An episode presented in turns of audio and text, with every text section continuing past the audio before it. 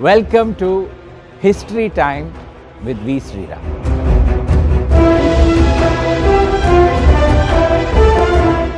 இந்த மினி சீரீஸில் முதல் நிகழ்ச்சியில் நான் ஒரு கேள்வி கேட்டிருந்தேன். வரலாறுங்கிறது அரசர்களை பற்றி தானா போர்களை பற்றி தானா பல நாடுகளை அடிமைப்படுத்துவது தானா அதற்கு எல்லாத்திற்கும் மேலே நீங்கள் பார்த்தீங்கன்னா வரலாறு வந்து எந்த ஆஸ்பெக்ட் வந்து வரலாறு ஒரு இன்ட்ரெஸ்டிங்கான ஒரு சுவாரஸ்யமான ஒரு ரசமான ஒரு டாப்பிக்காக ஆக்குறதோ அது வந்து சின்ன சின்ன விஷயங்கள் தான். அன்றாட வரலாறு புத்தகங்கள்லாம் நம்ம பார்த்தோம்னா இந்த மாதிரி விஷயங்கள்லாம் இருக்கவே இருக்காது.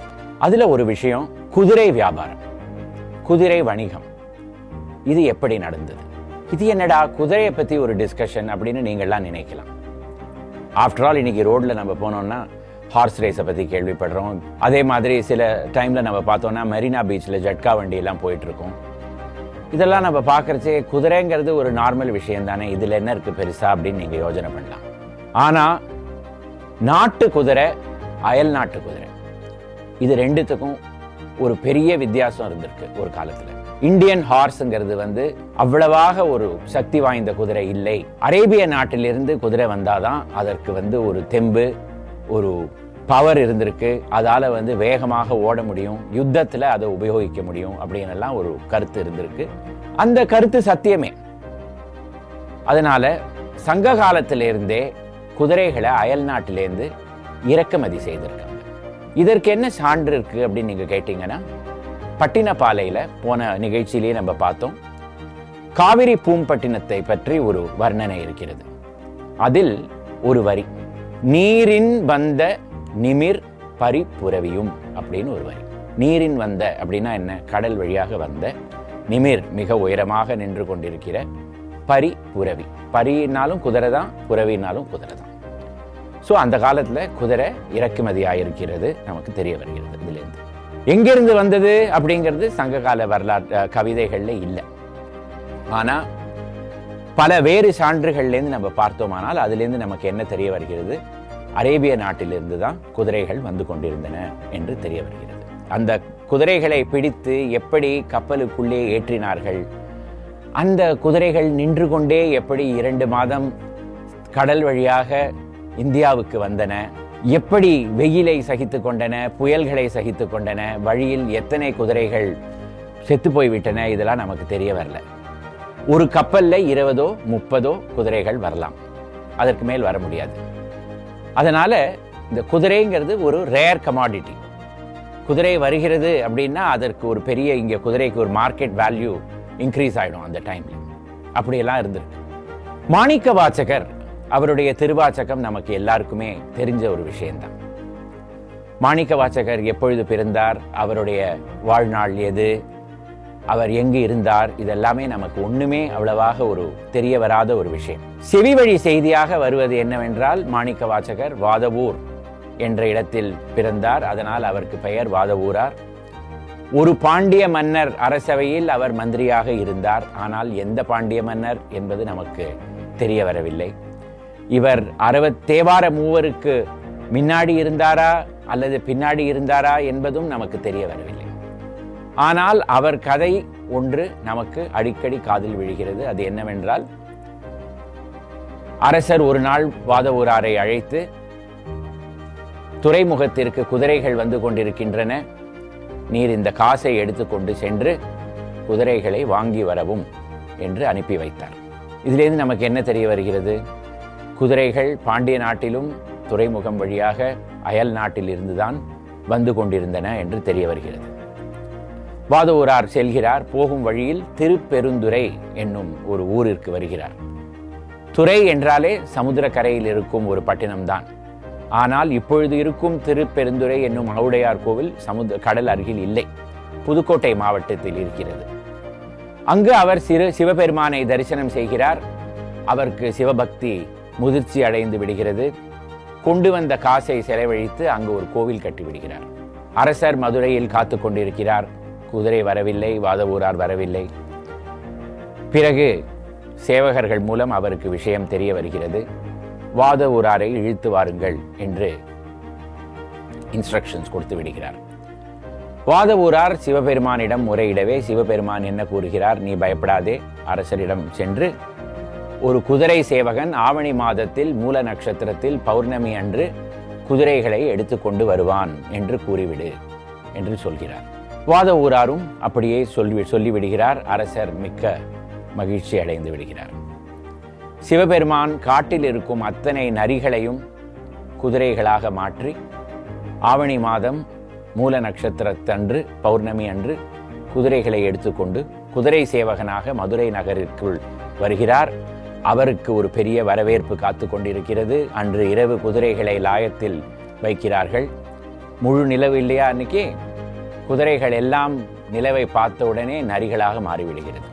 பரிகள் எல்லாம் மறுபடி மறுபடியும் நரிகளாக மாறிவிடவே எல்லாம் ஊழையிடுகின்றன அரசர் வீழ்த்து கொள்கிறார் என்ன நடந்தது என்று விசாரணை செய்கிறார் வாத ஊராரை சிறையில் அடைத்து விடுகிறார். அதற்கு பிறகு சிவபெருமான் வாத ஊராரின் பெருமையை அரசரிடம் எடுத்து காமிக்க அரசு அரசர் மாணிக்க வாத ஊராரிடம் மன்னிப்பு கேட்கிறார். வாத ஊரார் அதற்கு பிறகு திருவாச்சகம் மோதி மாணிக்க வாச்சகராக ஆகி தில்லையில் சிவபெருமானுடன் ஒன்று கலந்து விடுகிறார். இதுதான் வாதவூராரின் கதை.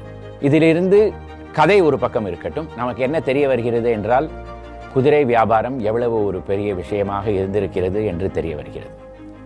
இந்த கதையில் வா- வாத ஊராரை பற்றி நமக்கு சான்றுகள் அவ்வளவாக இல்லை என்று நான் கூறினேன் இல்லையா? ஆனால் அவருடைய திருவாச்சக்கத்தில் நாம் பார்த்தோமானால் அடிக்கடி இந்த நரியை பரியாக்கினதும் பரியை நரியாக்கினதும் அடிக்கடி வருகின்றன. அதில் ஒரு வரி நாம் பார்ப்போம் கீர்த்தி திரு அகவல். இது வந்து மா- திருவாச்சகத்தில் ஒரு பகுதி. அதில் மதுரை பெருநல் மாநகர் இருந்து குதிரை சேவகன் ஆகிய கொள்கையும் என்று ஒரு வரி இருக்கிறது. இது பல வரிகள் இந்த மாதிரி இருக்கின்றன. அதில் ஒரு வரி இது. இன்றும் ஆவணி மாதத்தில் சிவபெருமான் நரியை பரியாக்கின லீலை மதுரையில் நடைபெறுகிறது. ஆவணி மூலா வீதி என்று ஒரு தெருவும் மதுரையில் இன்றும் இருக்கிறது. ஆயிரம் கால் மண்டபத்தில் வெளியே மதுரை கோவிலில் நீங்கள் பார்த்தீர்களானால் ஒரு குதிரை சேவகன் குதிரையை வைத்துக்கொண்டு குதிரை மேல் உட்கார்ந்து கொண்டு வருவ வரும் ஒரு சிற்பம் இருக்கிறது. அதை மக்களிடம் இது யார் என்று கேட்டீர்களானால் சிவபெருமான் சொக்கா ராவுத்தராக வந்திருக்கிறார் என்று கூறுவார்கள். ராவுத்தர் என்றால் யாரு? ஒரு முகமதியர் தான். அதனால் அரேபிய நாட்டிலிருந்து அவர் வந்து ஒரு குதிரை சேவகனாக வந்ததை அவர்கள் இன்றும் அதே மாதிரி கூறுகிறார்கள். பாண்டிய நாட்டில் இப்படி ஒரு கதை நடந்தது என்றால் சோழ நாட்டில் திருநாவுக்கரசர் பெருமான் திருவாரூரில் நரியை குதிரை செய்வானும் நரகரை தேவு செய்வானும் என்று ஒரு வரி அவர் எழுதியிருக்கிறார். திருநாவுக்கரசர் பெருமான் மாணிக்கவாசருக்கு முன்காலத்திலேயே இருந்ததாக கூறப்படுகிறது. அதனால் இந்த கதை அங்கும் நடந்திருக்கிறது என்று தெரிய வருகிறது. சோழ நாட்டிலும் சரி பாண்டிய நாட்டிலும் சரி குதிரைகள் அயல் நாட்டில் இருந்துதான் வந்திருக்கின்றன. அதற்கு பிறகு பதினாலாவது நூற்றாண்டில் தென்னிந்தியா முழுவதும் விஜயநகர அரசின் கீழ் வந்துவிட்டது. விஜயநகர அரசின் வடக்கு பகுதியில் பாஹ்மனி சுல்தான் அரசு இருந்தது. இவர்கள் இருவருக்கும் நடுவில் யுத்தம் வரும் பொழுதெல்லாம் யாரிடம் அயல்நாட்டு குதிரைகள் இருக்கிறதோ அவர்தான் ஜெயித்தார்கள். அதனால் இவர் இருவருமே அரேபியாவிலிருந்து குதிரைகளை இறக்குமதி செய்து கொண்டிருந்தார்கள். இவர்கள் காலத்திலேயே அதாவது ஆயிரத்தி நானூத்தி தொண்ணூத்தி எட்டாவது ஆண்டிலே போர்த்துகியர்கள் அரேபியர்களின் உதவி இல்லாமலேயே இந்தியாவுக்கு எப்படி வருவது என்பது என்ற வழியை கண்டுபிடித்து விட்டார்கள்.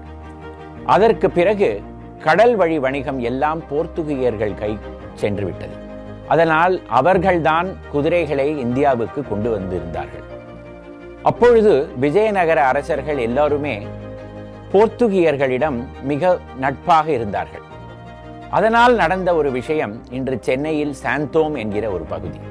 போர்த்துகியர்களுக்கும் சாந்தோமிற்கும் என்ன தொடர்பு? பல நூற்றாண்டுகளாகவே ஒரு கதை.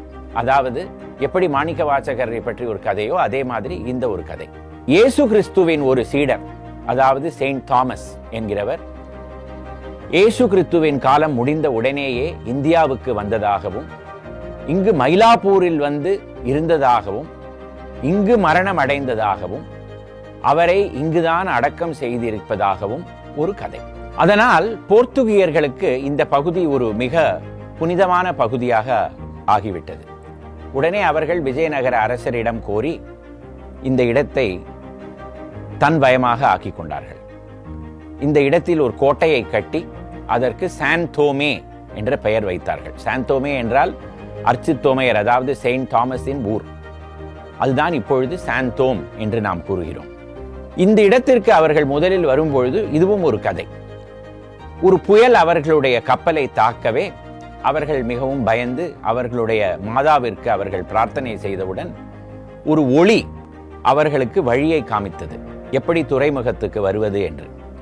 கப்பலை அவர்கள் துறைமுகத்துக்கு கொண்டு வந்தவுடன் அந்த ஒளி சென்று கொண்டே இருந்தது. இவர்களும் அந்த ஒளியின் பின்னோக்கியே சென்று கொண்டிருந்தார்கள். கடைசியில் ஒரு காட்டு பகுதி காட்டு பகுதிக்கு வந்தவுடன் அந்த ஒளி மறைந்து விட்டது. அந்த இடத்தில் இவர்கள் ஒரு மாதா கோவிலை கட்டினார்கள். போர்த்துகிய மொழியில் ஒளிக்கு லூஷ் என்ற பெயர். அதனால் அந்த இடத்திற்கு லூஷ் சர்ச் என்று பெயர் வைத்தார்கள். இன்று நாம் அதை லஸ் சர்ச் என்று கூறுகிறோம். அந்த பகுதியை நாம் லஸ் என்று கூறுகிறோம். மயிலாப்பூரில் இருக்கும் ஒரு பகுதி. இது போர்த்துகிய மொழியில் இருந்த லூஜில் இருந்த வந்த ஒரு வார்த்தை. அதற்கு பிறகு விஜயநகர மன்னர்கள் எங்கு கோவில் கட்டினாலும் நீங்கள் பார்ப்பீர்கள் ஸ்ரீரங்கத்துக்கு போனாலும் உங்களுக்கு தெரியும் திருப்பெரும்புதூருக்கு சென்றாலும் தெரியும். குதிரை வீரர்களின் சிலைகள் இருக்கும். அந்த குதிரை வீர வீரர்கள் சிலையை நீங்கள் கூன்று நோக்கின நோக்கினீர்களானால் அவர்கள் தாடி வைத்துக்கொண்டு முழுக்கை சட்டை போட்டுக்கொண்டு ஃபுல் ட்ரௌசர்ஸ் போட்டுக்கொண்டு இருப்பார்கள். அவர்கள் இந்தியர்கள் இல்லை என்று உங்களுக்கு நன்றாகவே தெரிய வரும். இவர்கள் போர்த்துகியர்களோ அல்லது அரேபிய குதிரை வீரர்களோ. அதே போல விஜயநகர சாம்ராஜ்யத்தின் தலைநகரமான ஹம்பிக்கு நீங்கள் சென்றீர்களானால் அங்கு ஒரு மேடை. அதற்கு மகாநவமி டிப்பா என்று பெயர். நவராத்திரி கொண்டாட்டத்தின் பொழுது அரசர் அதற்கு மேல் உட்கார்ந்து கொண்டு ஊர்வலம் எல்லாம் பார்ப்பாராம். அந்த மகாநவி நவமி டிப்பாவின் கீழ்ப்பகுதியில் நீங்கள் பார்த்தீர்களானால் அங்கு அரேபியர்கள் குதிரைகளை இழுத்து கொண்டு வரும் ஒரு சிற்பம் இருக்கிறது. அதிலிருந்து நமக்கு என்ன தெரிய வருகிறது என்றால் இவர்கள் எவ்வளவு இம்பார்ட்டண்ட்டாக இருந்திருக்கிறார்கள் என்று நமக்கு தெரிய வருகிறது. அவர்களுடைய உருவம் அங்கு செதுக்கப்பட்டிருக்கிறது. அதற்கு பிறகு ஆங்கிலேயர்கள் வந்தார்கள். ஆங்கிலேயர்களும் குதிரைகளை இங்கு வியாபாரம் செய்தார்கள். அரசர்கள் அக்காலத்தில் நேரடியாக குதிரைகளை வைத்துக் கொள்ளாமல் தன்னுடைய அதிகாரிகளிடம் குதிரைகளை பராமரிப்பதற்காக பணம் கொடுத்து விடுவார்கள். ஒவ்வொரு அதிகாரிக்கும் அவருடைய ஸ்டேட்டஸ் எப்படி கண்டுபிடிப்பதானால் அவர் அடி அவரிடம் எத்தனை குதிரைகள் இருக்கிறது என்பதை வைத்துதான். பஞ்ச் ஹசார் மன் சப்தார் அப்படி என்று ஒரு பட்டம் கொடுத்து விடுவார்கள். பஞ்ச் ஹசார் என்றால் ஐயாயிரம் குதிரைகள் வைத்துக் கொள்ள வேண்டிய ஒரு அதிகாரி. அதே போல யாரிடம் குதிரைகள் அதிகமாக இருக்கிறதோ அவருடைய ஸ்டேட்டஸ் சற்று மேலே ஏறிவிடும். அதனால் யுத்தம் வரும்பொழுது அவர்களிடம் பணம் கொடுத்து அவர்களை தன் பக்கம் ஆக்கி கொண்டு விடுவார்கள். அதனால்தான் இன்றும் அரசியலில் ஹார்ஸ் ட்ரேடிங் என்று ஒரு வார்த்தை. அதற்கு என்ன அர்த்தம்? யாரிடம் குதிரைகள் இருக்கிறதோ அவரிடம் பணத்தை கொடுத்து அவரை தன் வயமாக்கிக் கொள்வது. இன்றும் அரசியலில் ஹார்ஸ் ட்ரேடிங் என்றுதான் நாம் இதை கூறுகிறோம். சங்க காலத்தில் ஆரம்பித்த ஒரு குதிரை ட்ரேட் இன்றைய அரசியல் வரையில் வந்து கொண்டுதான் இருக்கிறது. மற்றவை அடுத்த பகுதியில் பார்ப்போம். இந்த மாதிரி இன்ட்ரெஸ்டிங் ப்ரோக்ராம்ஸ்லாம் பார்க்கணுன்னா அவ்தார் லைவ் சேனலுக்கு சப்ஸ்கிரைப் பண்ணுங்கள் பாருங்கள் லைக் பண்ணுங்கள் உங்கள் ஃப்ரெண்ட்ஸோடலாம் ஷேர் பண்ணிக்கங்க.